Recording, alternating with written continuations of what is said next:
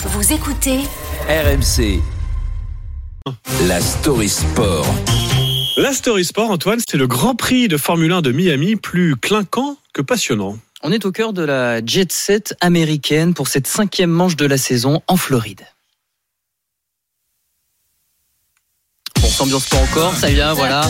Fallait que ça vienne un petit peu. oui, le jukebox qu'on met en route euh, du côté de Miami parce que le show hier lors de ce Grand Prix c'était l'avant-course avec les nombreuses célébrités.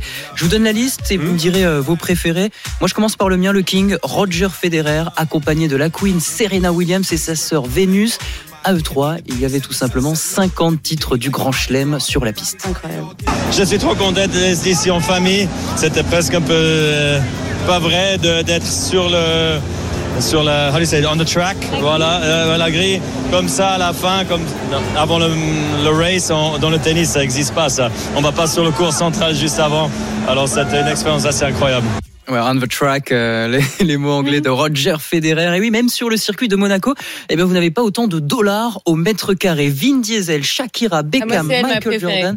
Eh ben, elle était euh, 20 ans que je suis ravissante hier. euh, Moi, je, vote Michael Jordan, moi. Ah, mais il y avait, il y avait énormément de fortunes, les plus grosses fortunes même au cœur du paddock. Elon Musk chez Red Bull face à Jeff Bezos Mmh. chez McLaren et même Tom Cruise, on le sait, il a un partenariat avec Mercedes, c'est un ami de Lewis Hamilton. Et bien, il a changé des roues dans l'écurie.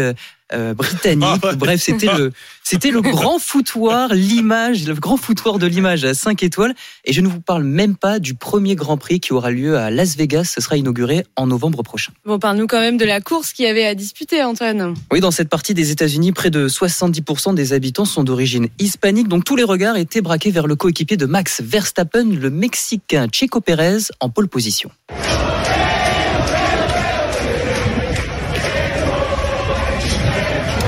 Mais au terme d'une course assez ronflante, pas idéale à suivre quand on est euh, matinalier, l'insatiable Max, double champion du monde en titre et leader au classement des pilotes, a été sans pitié, parti 9 sur la grille. Il a remonté tranquillement tout le peloton pour déposer son coéquipier à 10 tours de l'arrivée et remporter ainsi son troisième Grand Prix de la saison. Une course propre, j'ai pu me défaire des voitures devant moi et j'ai pu aller loin avec mes pneus. C'est ça qui a fait la différence. Une belle petite bataille à la fin avec Checo. On a fait ça proprement et c'est le plus important.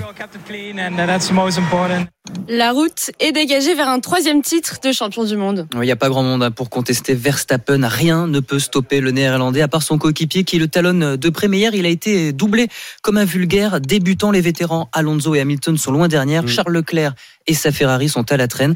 Pas de suspense pour l'instant, mais c'est pas grave parce que tant qu'il y a des stars pour éclipser la course, ça va pour la F1.